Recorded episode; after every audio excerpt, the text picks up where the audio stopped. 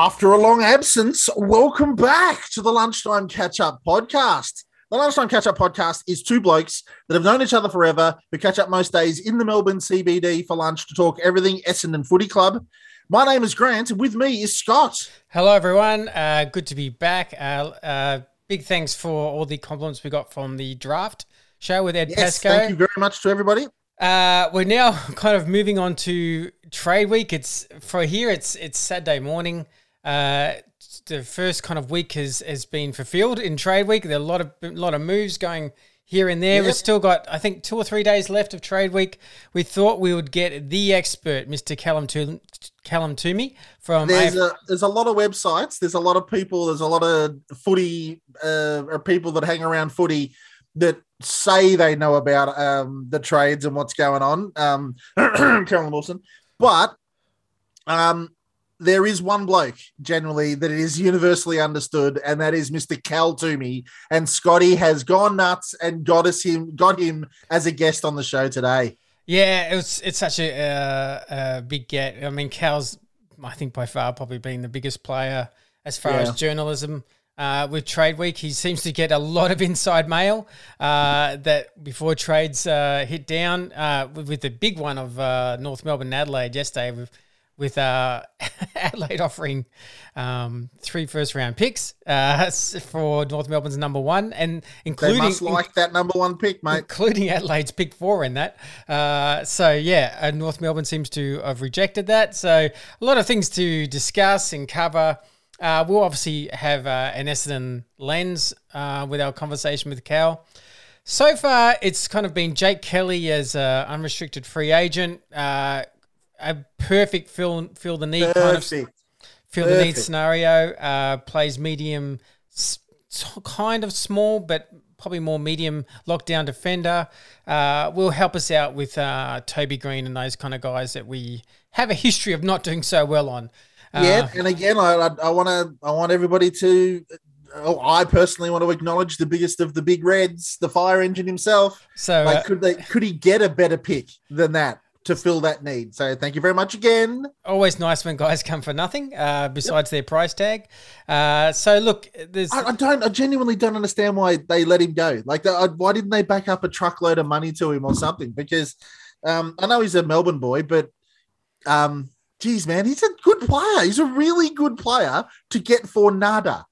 Yeah, well, seventh. He's seventh in their B and F. So, but uh, he's told the club that he's definitely going back to Victoria. So I think when Yeah. when that happens and they're not, you're not committed to a club. I think most clubs go okay. Um, I mean, he, if we're honest, he's not in the top five bracket. You know, so he's not that kind of precious. Yeah, they're not the, the superstar. Yeah, Yeah, so I, I kind of get that. Um, uh, and he's 26 and Adelaide's going quite young and, and re, re going through the draft. So I, I kind of get the scenario. It releases probably some salary cap for them. Uh, but it, it's a good win for us because we've probably got, I would say, even four or five years of, of Jake Kelly. So Yeah. uh, he's definitely still in the time frame, time frame for me for hopefully some big success uh, to come in two or three years.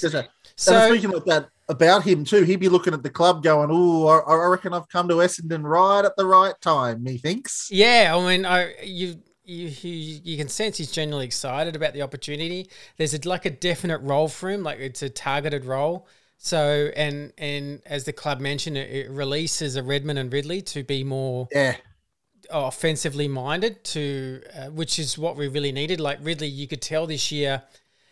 His performance was probably almost just as good, but because he had to do a bit more shutdown and, and pure d- defense one on one, uh, he had a lesser impact, I'll say, as far as intercept marking and those sort of things. that's yeah, that's exactly how I'd, I'd say it as well. Still, still brilliant, like still a great player, but we didn't get that real incredible ability to, to jump in front of packs. So yeah, so uh, a great win for us. Lots of you know, this. It's funny. There's it's been a, a trade week where a lot of names have been mentioned, but Essendon seem to be pretty comfortable with where they are. I think Uh, they're sticking to their guns. yeah, they they they seem to really value this draft. They want to have extra picks in this draft. It's it's no doubt the a, future first or second uh, is even up for cards to be traded for this year's draft. So I I, I liked the Jack Niall um, article when he said that Essendon's kind of mantra is that they want to bring along a, a, a core group together at the same, a similar age uh, for success, and that's very much a, a, Melbourne Demons model. What they did with the Petracca and Oliver and uh, all these guys. So, yeah, it's I understand Essendon's theory that you know with the Davy Davies coming next year, um, and you know just reading between the leaves of Ben King's manager, it doesn't feel like he's up for grabs. You, you, know, obviously anything could be, things could change, but the the club and Ben King's manager have been pretty forthright in saying that you know he's a son, he's a son's player for the short term. Uh, so, yeah, so it may be a case of, well, let's build our side and and also also let's try what we've got. So. Uh, as much as there's been talk about forwards and all that sort of stuff. We we haven't seen Kaine Baldwin play. We haven't seen. Uh, you know, we who else seen, haven't we seen? We haven't seen Josh Eyre with a full preseason. Yeah, right, we so, haven't. So um, right, uh, there's there's lots of scenarios where we we still have to try players and, and see how they go, and so I, I'm not as overly concerned about tall forwards as others are. Small forward, I think there's a definite scenario there. Like I, I actually see the the dialogue. Uh, I think Waller has has been unpredictable in in years uh, as far as availability and, and form. Uh, and but, but, we know we know why this this season he fell off, right? Like he was having an all all Australian season and then he fell away, but we know why that is. So I, I people have jumped off Waller. No, but we off. we also know. Look, to be fair, in previous years before this year, what was we've had many a podcast talking about him missing games for three or 4 mm-hmm. weeks in, in gaps, and that's what I'm talking yeah. about. You, you, it's it, it, it hasn't. But everybody's forgetting last season. Like you, you're talking about seasons before last season. The man's only as good as his last um, season, right? And but the second half of the season, we know why. There was there was personal issues, and he fell away, and that's fine, right? But previous to that, why is no one taking that into account? Oh, but that's what I'm saying. I'm saying I found him inconsistent before that. That's what I'm saying. I, I for the for the six or eight games he played at the start of this season.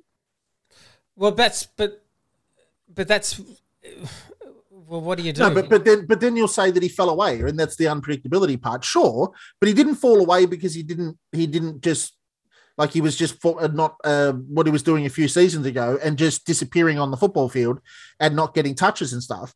His head wasn't right.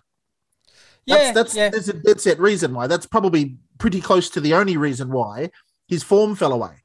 Waller was having an was an all year, like he was having an incredible year, and then personal issues have affected him. So I people keep looking back and they're, they're adding that to his form previous to uh, last season. I, I I disagree. Man's only as good as the first like is his last season, and if he didn't have the personal issues, he'd be probably nudging all Australian.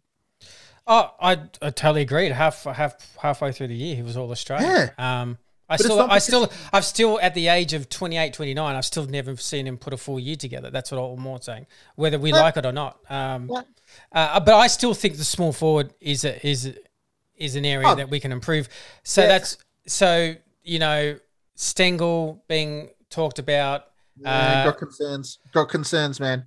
Yeah, well, I mean the Eddie Betts is really pumping him up and and, and yeah, saying he's turned his he turned his life around and he's I, a mate of his. But once once is a mistake, twice is a is a choice, three times is three times getting in trouble is a, a definite been three choice, right? I think it's been twice. I think I think it was twice, but three times he got booted out. No, I thought it was three times, and he was he was booted out of two clubs. Uh, I mean, uh, I'm I'm actually all for it to be honest. Uh, so I'm, I'm, I'm a little bit this I'm a little bit different, but uh, each each to their own. Um, but you know, the coaches obviously had discussed with the media about him turning his life around. Eddie Betts has discussed him turning his life around. You know, I've seen I've seen I've seen players have worse that turn their career around uh, with reputations. So I mean, you know, if you think of Martin Pike, remember back in North Melbourne days, and yeah. he was fine. He had just multiple, multiple incidents, uh, and then became Premiership player and a huge player for the Lions. So you can turn it around, uh, and he's 22, but the 43 goals, you know, in the in the SANFL is shouldn't be ignored. Uh, no, it's nothing to sneeze at. Absolutely. Absolutely. So, and you know, and then another interesting one is Gibbons from Carlton, which I think everyone was surprised he got delisted um, from Carlton. I don't think no one saw that coming. He didn't. Step he did definitely didn't see it coming. He said. Um, oh, really? Okay. Yeah, but crafty, small forward, clever player. He, he's definitely something to just think about. But th- then the other scenario is we just don't have many list spots, so uh, you you have to be very. We were choosy. discussing this. Yeah, yeah we were yeah. discussing this, mate. Like, what? What if we get Stengle? And okay, cool. If we get Stengle, and we we grab Jake Kelly. Um, I'm wondering what other position we need to fill for. Like seriously, we don't. You look at it and you go, okay, Waller's going to get a hand with Stengle, and that'll be great. Jake Kelly can jump on Charlie Cameron and then jump on Toby Green, and we're, that's good. Um, what what else? What other player do we need? And I swear, if somebody says a big-bodied mid, I'm gonna I'm gonna lose my mind. But I'm not, we've got everything. We've got a, a ruckman and a backup ruckman. We've got Stringer that can go mid. He can go mid or he can go forward. We've got Wright, Jones, Baldwin, Eyre. We've got all of these guys. We've got Reedy. We've got um, Stewart, Francis. All these. We've got players to spare.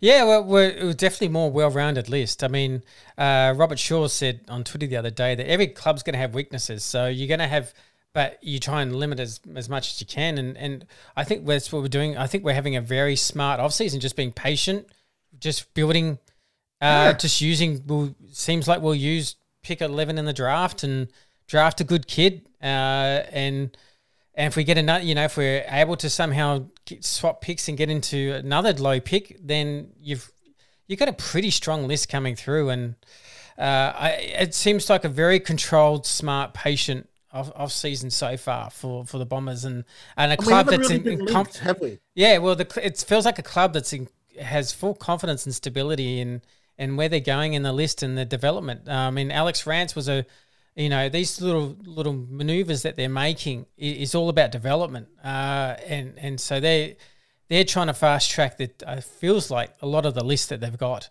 rather than than rather, than adding, uh, you know, crazy trades or anything like that. That Yeah, you said it a, a couple of years ago, a couple of, a couple of days ago when we were talking. Sorry. Um, there's not going to be um, there's not going to be any more um, Triple S Stringer, Saad, Smith, and all of these guys come in.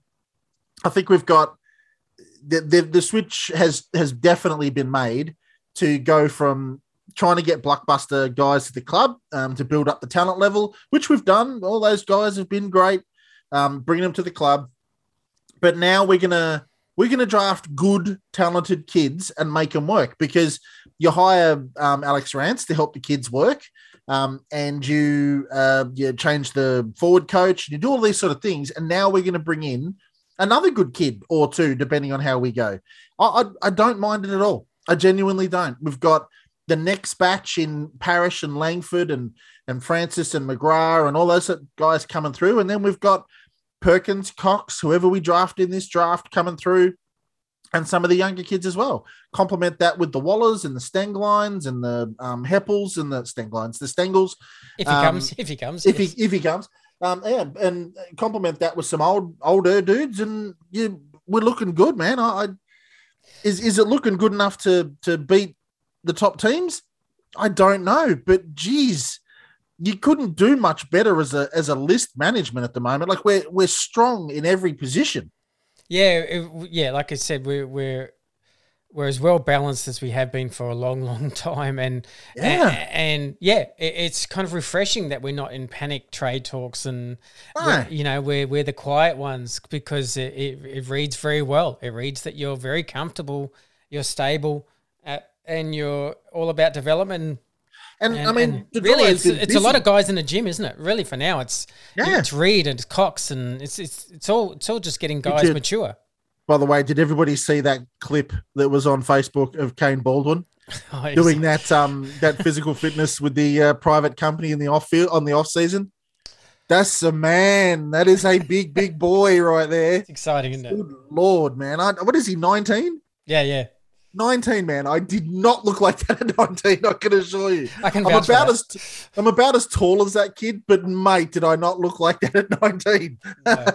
Well, look, uh, Cal Twomey's coming on in a minute, so let's Beautiful. let's go to an ad break, uh, and we'll have Cal Twomey after the break. yeah.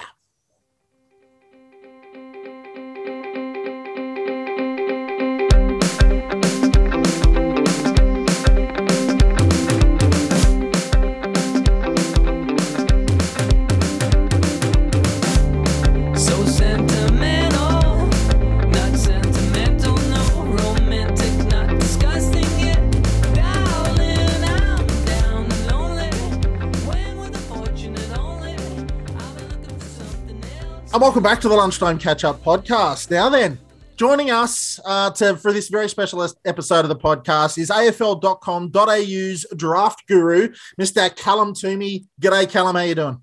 G'day, Grant and Scooter. Uh, I'm good. Great to be on the uh, Lunchtime Catch Up podcast. It's brought in some big guests this year, including the senior coach. So uh, I'll just fall in, into line behind him.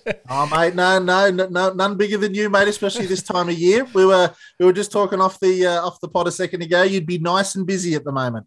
It's been a busy week. Uh, but a fun week. And yeah, it's I guess you just keep pushing yourself because it's it's a finite amount of time, and then yeah. you, you, get a, a, little bit of a breather, and then the draft stuff kicks in before a final big through uh, big few weeks at the uh, at the end of the year in November. But yeah, no, it's uh, it's been a busy week, and there's been a lot happening, and still. Obviously, record this on Saturday. There's still a little bit to play out over the, the coming four or five days as well.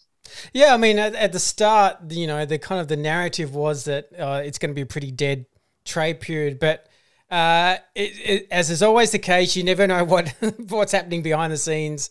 Every club's in a different position. Uh, what I, I guess I, would love to get your take on initially the Hawthorn situation. Uh, what's of happening there? Uh, and like I know a lot of fans uh, are texting me about, oh, are we going to get O'Meara? Should we get this? Should we get that? And Gunston and and uh, did that surprise you how that all played out? And, and, you know, can I ask an honest question? Are they probably disadvantaged at picking the wrong year in a strong draft? There's a couple of facets to it. I, I think that uh, clubs have known for a while that they would have been open to, to offers for for these guys and to see what they could get in return. So there's that part of it, and and that's not new information, I guess. I think clubs have been pretty well aware that that this is a, a, footy club that wants to rebuild pretty strongly under Sam Mitchell. He's had a big role in that as well in having a draft focus. So there's been that aspect. And then there's the aspect of can they get a taker? And at this point, if you're one of the clubs who does, in your heart of hearts, know that you have a little bit of interest, I think you're probably in best place in terms of your own strategy to wait and wait it out because uh, don't show your hand too too early in the trade period you know there's not a whole lot of other interest yep. there in terms of early picks. So you probably are in the position where, and that's where Jeff Kennett's letter to members was was strange in a way that no one no one was crying out for that that letter to members at, at any point. No one was sitting there on Thursday saying, "Geez, it's it's five o'clock. Where's where's the where's the letter yeah. to members coming?" But in some ways, I do actually think you know a sort of weird twist that, that it has probably shaken out a few clubs to to make a decision on whether they want to buy in or not. So that's yeah. where uh, and clubs that I, I know have, have, have spoken to me about how they're going to use the weekend to make a firm decision on whether they they will jump in early next week or or not. So there's that part of it, and and whether the draft is the factor or it's more the money factor. I think is is probably the real. Yeah. Okay. The real piece of that discussion, rather than the, the actual draft itself. Yeah, it's a it's a, a pretty steady draft hand, and I like the top thirty picks, and and certainly it's really hard to find a club who's willing to sell one inside the first 15 or 20 picks. So there definitely is that angle to it. But I think more so it's just clubs are so tight across the board in terms of their salary caps that to, to at this point have to reshuffle your, your payments again, having all of them done it last year at the end of the year after the play payments came down would be a tough task for, for some clubs to do that. Yep. Uh, and also, you broke a massive story yesterday with Adelaide North Melbourne uh, with correct me if I'm wrong, North Melbourne, who has the number one pick, turning down Adelaide's approach for a possible three uh, first round picks, including their pick four. Uh, yeah. Eh, you're going to have. Uh, uh, uh, Twitter's always an interesting beast, right? And you you know that as well as I do. You kind of have these two arguments of one, well, you're crazy, you can build up so much talent, and then you have the other side that's saying, what if you have a generational talent? You know, uh, you know, if you had the scenario of Hawthorn when they picked Luke Hodge, those the same picks. You know, some guy did an example of the draft, and and the plays didn't turn out to be much at all. Uh, so, and, but you would have missed Luke Hodge. So it's how do you sit on the fence with that? Yeah, interesting story. The, yeah, the, the extra trade was uh, Adelaide's first pick this year, which is number four. Uh, their first round pick next year, which is tied to their own finishing position which I think most people would expect that to be in the bottom six or so. Yep. And then uh, Melbourne's first round pick for next year as well. Um, so, oh, sorry, that was Adelaide's first round pick for this year, Adelaide's first round pick for next year, and Melbourne's first round pick for, for next year. And in return, they get pick one for this year from from North, as well as a future second round pick. So you have to dig a little bit deeper into the deal. Yes, it's three first round picks, which is huge and significant. The second round bit, though, means that the future second versus Melbourne's future first, the, the difference between those picks is probably not going to change more than probably five or six spots. So yeah. on face value, yes, it's three first round picks, but you dig a little bit deeper, and that's why if you're the Roos, you're probably saying, well, it's it's two and a bit picks rather than three first round picks. But that offer was made, they knocked it back, and yeah, it's it's a significant one. But yeah, as I tweeted last night, I, think it was both from from both clubs a really good move to make. From the Crows angle, you you, you throw your last shot at the stumps and, and see what comes up, and and you try and go for the local kid who's a gun. And you know, bird in the hand is always is always better sometimes, and, and you know what you're getting in that respect, and you think forward and look at what Melbourne's done with future trading and, and always trading in the now and worrying about the future later. Well, there was maybe an aspect of that to this one from the Crows' perspective to just get him in, um, and then from North's perspective, well. They know how good he's going to be, Jason Horne-Francis. So uh, I think that, yeah, I, I, like it from both angles. You, you, you go for it because you have to, but you, you hold firm as well because you know what you're getting. Yeah. Uh, I, I guess moving to an Essendon lens, which is not much actually to report on. Um, I was waiting for this. I was, I was... this is going to be a 30 second segment. Um, yeah, so look, in some ways, it's refreshing as a fan. I'll speak as a fan. It's refreshing to feel like the club has quite a steady approach uh, and still a draft first approach. It's from the tea leaves that I re- that I'm reading is is that the pick eleven they value quite a lot, and and and it seems like from afar that if they can get even into the pick twenties uh, in this year's draft, that they they will probably be tempted to do that as well through a a second round kind of swap. First round is probably unlikely, but a, a second round swap if they can get a, a mid twenties kind of deal, I think they would be tempted.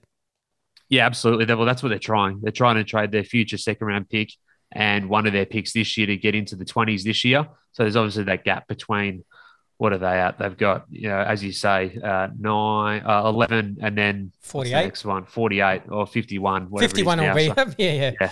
So, yeah, I think um, there's that middle ground that they need to try and reach and are trying to find. And, having seen the success of last year's draft period, there's, you know, a, a lot of sort of thought behind that. So, yeah, they've been trying to do some stuff. There's no doubt about that with the picks, but they're probably a little bit hamstrung in that the players they don't want to move out any players because the players that they've got of value are the ones that they need to keep. Clearly, as as we all know, and.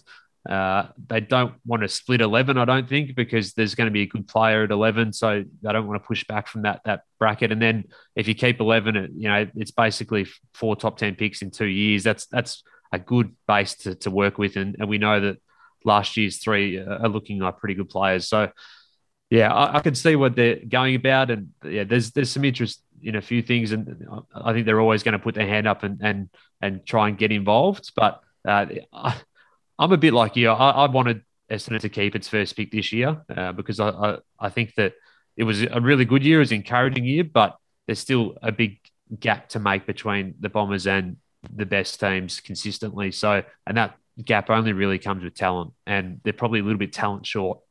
I think at the moment to compete with them. All right. So to add to that talent piece, there I, I hear that they're having a look at um, Tyson Stengle um, from the SANFL. Um, Scotty and I differ on this. Um, would love to get your opinion. I he's he's had some off-field issues, um, uh, Stengle, and I and I think it's like sacked from two clubs, multiple off-field issues, and that sort of stuff. What, what are your thoughts about him and his impact that he could have for the Dons coming over? I, I, I sort of three strikes and you're out for me. If he's had that many issues off field, then I'm not sure you'd want to bring that to your club. But um, he has kicked 40 odd goals in the SANFL. What are your thoughts on bringing him in? Yeah, I'm I'm a tick. I'm, I'm saying go for it uh, because I, I think that uh, the culture's improved to a point over the past 12 to 18 months where you can um, have a crack at it. And if it doesn't work out, uh, they're obviously coming on different um, parameters, I think, than other players would enter a footy club, given it's a third chance and a third shot at it. But he's no doubt the, the most talented small forward outside of the AFL system. There's absolutely no doubt about that. And at some point, you have to back in your club to be good enough to um, work with someone. And, and whether Essendon thinks that's them right now, they're, they're interested in Tyson Stengle. There's no doubt about that. So are other clubs, though. And obviously, mm. Geelong, I personally feel is in the box seat for that. But yeah, there's such a need as well for a small forward that, you know, you sometimes you have to have a crack at it. Uh, so uh, we saw the elimination final. Anthony McDonald, Tipungwuti wasn't there. No one else was at ground level on a, the, the, wettest and slipperiest day. And it really exposed a, a gap in that um, forward group. And this is a forward group, mind you, that's you know it surprised a fair few across the year, hmm. didn't it? It was, it was top four in the league for scoring and and kicking a goal wasn't an issue, but you do still need to have a bit of touch at ground level and and there's confidence that Tipungwuti gets back to his best, hmm. but obviously we still have to, to see that because the, the drop off was pretty dramatic in the second half of the season. So, yeah, I'm for having a, a dip at it, as well as the fact that you don't actually give up anything for it. Yes, it's a it's a, a salary cap. It's a it's a list spot, but you, it's a delisted free agent. It's it's um it's movable if it doesn't work. Yeah. So I guess as far as uh, Essendon's pick eleven, uh, I'll be just interested, just for the audience, just from your experience on the draft, could you just give us some names that you think the club uh, should or could be interested in? Yep. So I think there's probably a group that are, are, most likely gone by the time that that that pick enters the frame and the Bombers enter the frame. We know that 11 will turn into 13, so you, you, count Daicos and Darcy, they're out of the picture. You obviously count Horne-Francis and, and Finn Callaghan out. You count Ben Hobbs out. You probably count Josh Ward out and Josh Gibcus out. So we're up to seven there. Mac Andrew, I think, is off the board. Then it gets interesting. You know, there's there's probably seven or eight there that, that are off the, the board by that point that I think you could probably count on. But then there's this group of seven, eight, nine names that you know are right in that mix, and it is a really even group. So there's Jye Amiss, who, as a key forward, if you got to that pick, I think Essendon should pull the trigger. Uh, there's he's a goal kicker, a proven goal kicker. How long has it been, guys, since we? I just said we since Essendon, uh, since since Essendon picked up a, a really top end big goal kicker at junior level. It, I can't think of one for a, a, while now that's that's done that as a as a key forward. So uh, that's that's an option. I mean, Joey Daniher probably. Um, yeah. Uh, and even he, he didn't put the numbers on the board at junior level for not playing that much. But um, so he's kicked 50 plus goals and, and, and he sort of limped to the end of the, the line in terms of the end of the season. He, he drove up from Busselton every day in, in, or every couple of days in, in Perth, Western Australia to do his training. So his story is a really good one. Uh, he's coming off a PS, PCL injury in the grand final day game. So he's one that I think they, they should look at. The other one that I, I would really like Essendon to look at if he's there is Neil Erasmus. He's a 188 centimeter midfielder, good overhead, kicks goals, kicked four goals in the grand final in the Colts last year. And he's just a competitor. And I, I look at what Essendon's midfield is like, and I still think that, and I think the elimination final showed this too. And you know, I've been big on this, Scoot. I, I, I think that look, Dunkley was right to go after Dunkley. He was the right player to go after after last year in the right perfect you know, position, age wise, all that type of thing. It made sense. Giving up two top pink, top 10 picks was not the right thing to do. So it was the right thing to, to stop doing that and, and not agree to that. Mm. But he's the right type of player. And that's what's still missing in that in that group. And Erasmus is a competitor. I, I think that if you got to a final and Neil Erasmus was standing alongside, you know, Parish Merrett, uh, Parish Merrett, McGrath, and, and Caldwell, that, that creates a pretty good midfield in there. He's just a tough ball winner and a, a bit of a leader. So I, I like him a lot. Um, Nasiah Wanganeen-Milera, I know there's been a lot of chat around Essendon's interest in him. And look, he's he's exciting. Yeah, there's no doubt about that. And Essendon need a wingman, but don't they? Uh, I think yeah. yes. You know, who's who's the bona fide wingman for the Bombers? Is it Kyle Langford? He goes in there in patches. Is it McGrath.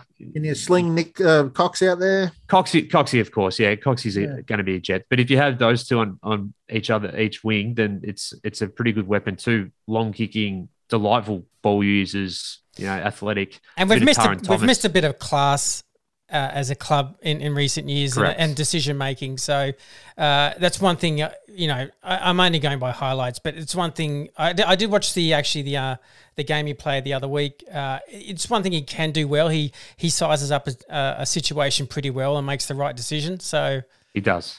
Yeah. Um, and, yeah, yeah. So there's those guys and Josh Sims, another one who, in terms of electric speed, he's got it. So he he could come into that conversation too. Josh Rachele I think he's a chance to be gone. He's not a certainty to be gone by that point, but as a small forward, and we're talking before about need for small forwards. He he plays senior footy next year, Josh Shelley, um, and he's there's a bit of sort of I'm reluctant to use the comparison, but there's a bit of Toby Greene and, and Robbie Gray if you're trying to think of that type of small forward, not a real crummer, but you know, great at, sort of in the air for a player his size. So yeah, it's uh, there's some names in there that I don't think you can go too far wrong with all that group.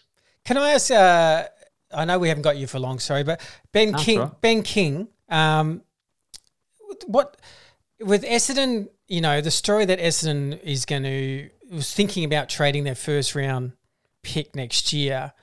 A lot of Essendon fans kind of took that as like, oh, have they got internal messaging that Ben King is not a reality next year? What What are your thoughts on that? Yeah, I don't think a decision's been made from from anyone on that. So my I, I understand your thought as well. It, it didn't make a lot of sense to me. I still think that really when they're talking about future trading, their priorities on the, the future second rather than the future first. Uh, Okay. That's that's my take on that one. Um, and it's uh it's a seller's market at the minute in terms of the the, the first round picks this year.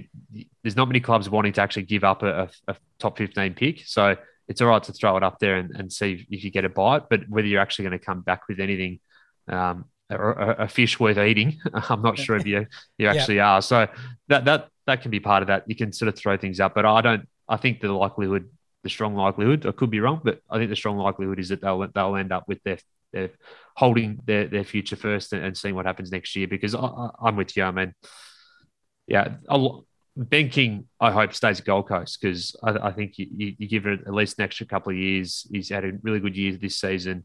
Um, he kicked 50 plus goal, 50 odd goals. So I think he should stay there and do an extra couple of years and see the progress after six and and then you know make a call at that point. But um, you know, Essendon still have to be prepared to have the ammo to there to then make something happen if it does go that way. Because as we saw with the Adam Cerra deal, yeah, Adam Cerra met with Melbourne, but how on earth is Melbourne ever going to get that done? So if you if you're moving players and, and you're deciding on where you're going, part of what the decision making process is, can this club actually get this done? And Yeah. uh, you, you need to have something up your sleeve to do that. Uh, interesting question for you. With Cox and Perkins, uh, it's a hard one to say with Reid because there's not enough data. If you did a phantom draft again, where would you have those two guys, Perkins and Cox? Ranking or Rank- ranking. Ranking. Yeah. Good question. So last year, I was pretty bullish on Archie for the most part. I reckon I had Archie at seven or eight for most of the year. Uh, so he, he probably wouldn't change too much from there. I, th- I think. I, I don't know. I can't, can't remember. We do so many. Well, I mean, guys like Elijah Hollands, we didn't, Yeah. we haven't seen, who I rated pretty high. Yeah, you know, he, well, he's, he's a good, he's a really good player, Elijah. And sometimes it depends where you go as well. It can be out of sight, out of mind. Sometimes, you know, if Yeah. if Nik Cox was playing for certain other non-Victorian clubs, would there have been as much hype on his 14 disposal games as there was because he was playing for Essendon? I, I don't know, Yeah. maybe not, but uh, he deserves the hype, by the way. And, and I do think he should have played in the elimination final too. I thought that was um, a missed opportunity for him not to play in that game. Uh, that's that's by the by now, but um, yeah, Coxie Coxie would be high. There's no doubt about that. Coxie, I, I think I probably had Coxie just outside the the ten. Uh, I reckon from memory, and yeah, he'd be in that group. And look, who's in there? Who was in there? I mean, Jamarra, we haven't seen too much off just yet. Will Phillips, we've probably seen a bit off. Tom Tom Powell could probably push in a bit higher from what we saw Logan, this year. Logan McDonald. Yeah. Logan, uh, Braeden Campbell hasn't let anyone down. Errol Gulden's the one that annoys me the most when I think about my own rankings versus where I actually ended up having him. I probably got talked out of having him a bit high, and I probably probably should learn from that because, yeah, you, you can't make up footy talent. So he's probably a bit of a lesson. But apart from that, I'm trying to think of who else was in that group. Um, Uh, What's the, like the GWS guy that was hesitant in his interview at the start? um, yeah, Tanner Yeah. Bruhn. Tanner- Tanner had a really good year too. Like he's sort of. I think if Tanner was had his year for the Bombers, he'd have been a be talked more. yeah, yeah. yeah. be talked about in the same um, breath as Perkins and, and these guys. So it's just funny how you know different narratives can be created, for, you know, based on the club that types in your name. But yeah, last year's group's actually aging. we say aging, but it's, it's it's actually looking pretty good, isn't it, for a crop Yeah. that you know clubs for the first time ever had to do this draft in such a weird way. Yeah. Um, uh, is, is there the same kind of view this year with COVID and, and limited games Victoria? Uh, the same tricky kind of situation when you're doing a phantom draft? Yeah, I haven't turned my head to the phantom draft yet, but the the um the rankings have been difficult, but yeah, at least they played more. At least they, played played, more, more. yeah. they've played more, and and uh, the first half of the year, most most of the Victorian guys who we're talking about probably should have played eight to ten games at at some level. So there is a little bit to sort of play around with, um, and to to watch and know. It's still the hardest thing to know, and will always be. How do you rank uh, someone who's playing? You know, reserves or a bit of senior footy in WA and SA, particularly over the past years, uh, versus the kids who play in Victoria and have to play for their school ahead of their NAB League club and have Yep. been dipped in and out. But you know, gen- generally recruiters do it pretty well and get get it about right. So, and I'm I'm, I'm pretty sure that by the end of the year that the numbers will still stack up where more just over half of the draft will end up being Victorian anyway. There was going to be nearly 40 tested the combine tomorrow on Sunday before it got cancelled. So yeah, there's um yeah, I think it's a tough gig for recruiters. There's no doubt about that. But yeah, they'll find a way. They, they're pretty they're pretty hard workers. Speaking of the speaking of the hype and how do you predict into the future, can you give us an overview of what you think of the Davey twins? To a degree, I haven't seen a lot of them play. A, a little bit of the 17 stuff this year with Alwyn Jr. And I think he's ahead of uh, uh, his brother at this point. So he looks a little bit more there. There's, but uh, when clubs forecast ahead in terms of, you know, do you need to bank points and, and these type of things, I, I don't think they're at that point now where they're, they're a huge consideration where you think, okay, th- these guys are going to have to plan ahead like Brisbane are doing at the moment for Will Ashcroft in like next year's draft or like Collingwood did last year with Nick Daicos coming through. So I, I don't think they're at that level right now, but you know, th- there's always a romantic element with the Bombers with father sons, and and you'd expect that you know at least uh, one of the Davey guys will, will, will get on the list. But yeah, in terms of the father sons this year, I'm finding it difficult to see the guys get a chance, um, particularly given the the continuations of the COVID nineteen sort of issues in Victoria and, and the lack of footy. You know, Mercedes Hurd, um, Nathan Lovett Murray's son as well, uh, uh, and, and Tex Wanganeen, yeah. and Tex Wanganeen. I think Tex Wanganeen is probably more of a chance to maybe train again over summer, see how you go that way, and and maybe in the SSP something comes up, or you or you get a full year of footy next year under your belt and, and have another crack. But yeah, injury came at a bad time for him. Then the lockdowns come from an even worse time for him. But yeah, there's there's some ability there, but I, I think the way it's panned out, that's probably the way it'll fall.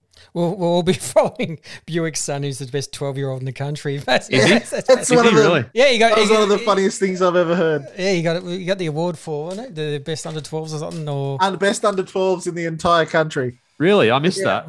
I missed that. Well, you know what? Um, uh, I actually I know a couple of people involved with the Victorian Under 12s program, and it's it's fascinating how many players who dominated under 12s level in Victoria come through and be stars at AFL level. And there's that there's that great photo of Petracca and Clayton Oliver Yeah, yeah. done the rounds. Like that was a part of that. And there's there's so many storylines, and you go through the under 12s Victorian side every single year, and there's about eight to ten players through in the draft. So it's it's an amazing sort of uh, that that is the real production line. So, yeah, so yeah. maybe maybe Essendon's onto a winner there. Was that was that this year? I didn't know about Buick Sun. Was that this year? yeah, yeah, this year. Yeah. Yeah. All right. So what are we talking? 2027 draft of Yeah, of little, I little can't Boris. believe. I, I personally cannot believe there is an, uh, an a, a Victorian under 12 side. Yeah, well, no, this is a big deal. Talent talent It's spotting stuff starts thing. early. Yeah. Hey, Wow. um, uh, uh, just quickly, uh, the, one of the surprise to listings was probably Gibbons from Carlton, and, given the nature of his role, um, would you float if you're an Essendon fan or an, I would say Dodoro, uh, a, a possible rookie kind of uh, situation there? I would. Yeah. Yeah. I think he's too good to not be on a list. There's there's far worse players on AFL lists than Michael Gibbons. I'll put it that way. And uh, again, as we spoke about the small forward stuff, he, you know he can come in and play some He's footy proper straight depth. away. Yeah, he's a proper depth player. That's a. Uh, I I agree. I must my, myself. and and and a cheap um, delisted free agent, as you mentioned. So, and look, that's not to say I don't I don't get it from Carlton's point of view. They've got some small forwards that are probably ahead of him when when they look at their their group too. So that makes Jack sense. Martin. And, yeah, yeah, yeah, yeah. Jack Martin and, and Zach Fisher and, and Lachie Fogarty, uh, Corey Durdin. So there's some guys who who will get picked ahead of him. So I get it, but um, yeah, he's he's unlucky, no doubt about that. And he's a good character too, good person, and and ready to play. So yeah, I, would give him a shot. Um, yeah, I'd absolutely give him a shot. And I think that I'm not, I don't know, I haven't sort of sussed out to this point where there has been that that level of interest in him. But yeah, he's ready to go. And you always like those players who who can come in and play a role. It's sort of um, speaking of small forwards, you guys will like this actually. I was in the Melbourne rooms after the I went over to Perth, fortunately enough, and pretty lucky to be over there, and was in the rooms after that game, after the grand final, and looked over, and I'm like, "Who is that?" Uh, I recognised the face that I hadn't seen in a while. I was like, I, I, "It surely isn't," and I'm like, I actually said to Jake Melksham. I reckon I know who you're going to say too. I said, "Is that Corey Dell'Olio?" Corey Dell'Olio. Uh, so he was, uh, and he said, "Yeah, yeah, we've been catching up with Corey." So it was, um, yeah, it's funny how the bomber links extend far and wide. Absolutely. Yeah, well, I mean, it probably meant a bit to him too, um, with the whole Hibberd narrative. Yeah. Pre grand final, because obviously he's linked to the, one of the 34. So, um, yeah, it, it, would have been a, a, pretty magical moment, I guess, for both of them in, in, in a weird way. Um, yeah. yeah. Uh, uh, and I loved, by the way, just on a side note, I love that Hibbo vision of him just running with the, the cup to the crowd. I mean, just the excitement on his face. Couldn't be happier for him. So yeah, and look, and, and Jake was pretty unlucky not to be in there as well. Yeah. Um, like he would have been playing in a lot of teams, played late in the year, didn't really do much wrong. Jake just for his sake, a, a, bit of a shame how how well the small forwards, I guess, were going at Melbourne. You know, those guys were were pretty well locked in. They didn't have any injuries or anything. So yeah, it's a bit in in some regards, you know, there's always hard luck stories, and he's probably one of them because yeah, he's he's I think Essendon supporters always have a fond spot for for Jake, I, I, I certainly think that yeah, he, mm. he, he gave his all. He sort of was maligned at different times, but found his best, I think, at the Demons once he got going and, and showed what a player he can be. So yeah, it's, it's good good stories and and sort of tough stories on both sides. Yeah, well, can't thank you enough, uh, Cal. Uh, always generous with your time. So. I know you've got a full on weekend and and we'll see what happens. Does it finish Wednesday, trade week? I hope so. Uh, yeah, I was just going to ask, can, can, you give us a, just a bit of an overview? What happens in the next few days? Like, do the do the recruiters pull out all the stops in the next few days, and then it sort of finishes up on Wednesday? Yeah, finishes up Wednesday night, so deadline day. So yeah, tune into afl.com.au there for for all the coverage. And as every trade happens, it's always fun to get to that deadline and see if the deadline actually is the deadline or it's you know you know, the deals that coming just before that pushes it out. So they confirmed a few minutes later, like last year. But I know the Caldwell deal happened, you know, basically on the buzzer yeah. last year, didn't yeah. it? Minutes, yeah. Running so, to, the old running to the fax story, you know. That's right. Joey Mercedes stays at the Bombers after the fax machine breaks down. Um, nice. It's uh, yeah, it's a big few days because the weekend no trades go through or delivered or sort of published or confirmed, but certainly there's conversation is still going on. Just was on the phone to a recruiter just before around sort of what their plans are for today. So yeah, it's um, yeah, it's it'll, it'll it'll take place. There's still sort of 13, 14 players I reckon who could who could or may or might not find new homes over the next couple of days. So despite, as you say, sort of a, a sort of quieter trade period, there's still been. I thought I thought Clarkey. I actually thought Clark might get a bit of interest from from some teams, but uh, it doesn't seem like his name's been mentioned anywhere. Just no, nah. with his age and um, I just thought, he, yeah. He, to be honest, he, he probably deserves another year at the Bombers, I think, because his form towards the end of the season was pretty good when he came in, and and the first half of the season was was wrecked by the ankle injury. So, mm. yeah, I'd be willing to give him another go, and I actually like him when he plays defensively too. Sometimes, so I know they don't like using him that way, but um, yeah, and then Gleeson obviously still got to wait and see where, where it sits yeah. with him, but yeah. Look, just quickly, I'm just curious obviously you had the you know decades ago you had you know you meet at the Marvel or whatever, two guys, they sign papers. Is it literally done by laptops now? Deals? Is it literally yeah, just yeah. a website and this, in this, and of, this? In terms of conf- confirmation of something? Yeah, yeah, yeah. So once the once the clubs are uh, at a point where they've agreed, you know, between each other, then they we're doing this via Zoom. I think they do it via Microsoft Teams, but they they do it sort of a Teams um, meeting. They both hook up. Uh, someone from Club A, someone from Club B join in, and the AFL hook up the meeting. They do the deal that way, tick it off from their perspective, get the okay, and then it goes through and be processed. So, yeah, the the the pizzazz of um, you know, yes. Adrian, Adrian Dodoro Going and from uh, room to room. Yeah. yeah, going from room to room in that final day, and the camera in that final tick-off room, which is great drama. So Yeah. it's been lost a little bit, like so many so many good other things over the past two years. But um, hopefully, we get back to there next year. All right. Cool. Thanks so much, mate. Uh, Thank you, all, the, all the best next week. Uh, try and get some sleep Thursday.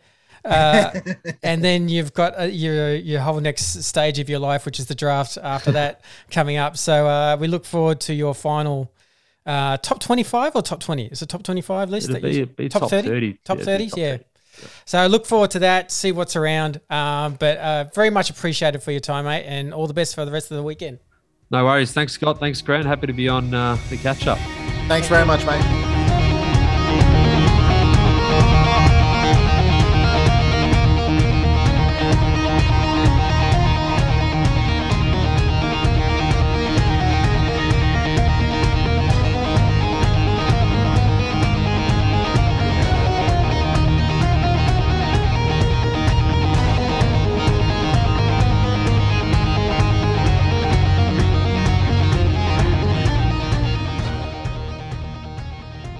Welcome back to the Lunchtime Catch Up podcast. Now then, Scotty, what were we listening to just then on the break music? That's your Joe Satriani special. Yes, of course it is. So Uh, well, a, a, a- massive thank you to AFL.com.au's draft guru, Mr. Callum Twomey. Um, that Well- guy is about as busy as it gets right now. Um, so for him to give us uh, sort of 20 odd minutes, it's just, it's well, massive. yeah, end So- up being half an hour, which is much Yeah. more than we actually negotiated. But Yep, look, uh, for us to get Cal Twomey, who's I think been the the pretty much the prime um, trade week journalist this week uh, with Mitch, Mitch is. Cleary. So uh, yeah, it's he's that's just an awesome get for the show, to be honest. And, Oh well, mate, we, we really hope you guys enjoyed it because you there's a there's a guy who knows exactly what he's doing. Like you said, he was um, before the show, he was just on the phone to some agents and on the phone to some more agents. Yes, and we had to wait a few times, but that's Yeah. perfectly understandable. So yeah, to actually have him have no phone calls for half an hour and us talking, uh, thank goodness for that. So we'll look, we'll wrap things up because I'm going to quickly edit the show and get it out to you guys asap, so it's right a fresh take. yes, Uh, indeed. So look, you can catch us uh, on all the Spotify, SoundCloud, iTunes, all the all the main shows. Yeah. Um, uh, Facebook, Instagram, um, Scooter McNeese, uh, Scooter on um, Twitter for Scotty. Um, Lunch but, catch uh, up. yeah, lunch, yeah, lunch catch up um, on um, Twitter. Twitter uh, and uh, Instagram and stuff. So mainly check us out on the on the Facebook page. So thank you everybody for for joining in, Scotty. A massive thank you for on behalf of everybody for getting uh, Cal today for a little emergency pod. Um, so absolutely, we, uh, we we hope you guys enjoyed it, and we'll uh, catch up. When when we're probably next going to be doing one, do you reckon? Look, uh, no doubt the draft is coming up. It's, but there is, Yeah. in all honesty, there is a bit of a gap uh, because Yeah, the it's draft. to be a bit of a gap. So look, uh, it will be a quiet time because there's just nothing happening after the trade period. There's, Yeah, true. there's- Um, so I know there's a few rookie selections and a few things like that, but really there's a, you know, I mean, there's almost like a month in between. So, uh, so look, we will be a little bit more quieter just because we don't want to invent a show. No, look, if, if, there's if nothing North happens. Melbourne, if Dodoro stands up and uh, at the hangar and says, "I've actually negotiated the number one draft pick for three future third round picks," um, then we might do a podcast on that. if if if, if Dodoro manages to secure the number one draft pick for three third round picks uh, in the next three years, We'll then we'll probably do a show. But uh, that's that's definitely a show. But Yeah. uh, unless that's it, we will probably be gone for about a month. Look, we might, depending on what happens at the end of trade week, uh, if some significant movements happen, yeah, we'll, Yeah. we'll me and Grant will get online and um, and uh, we'll, we'll have a great discussion about it. So if there's two or three players that we didn't expect come on board, yeah, we'll we'll, do- we'll do a show and, and we'll just cover those and, and see, see what we think of them, get our reaction. All right. Thank you, everybody, for uh, joining us today. Again, Scotty, thank you for getting to Cal on the show, and we will uh, we'll talk to you guys very soon. Sounds good. Go Bombers.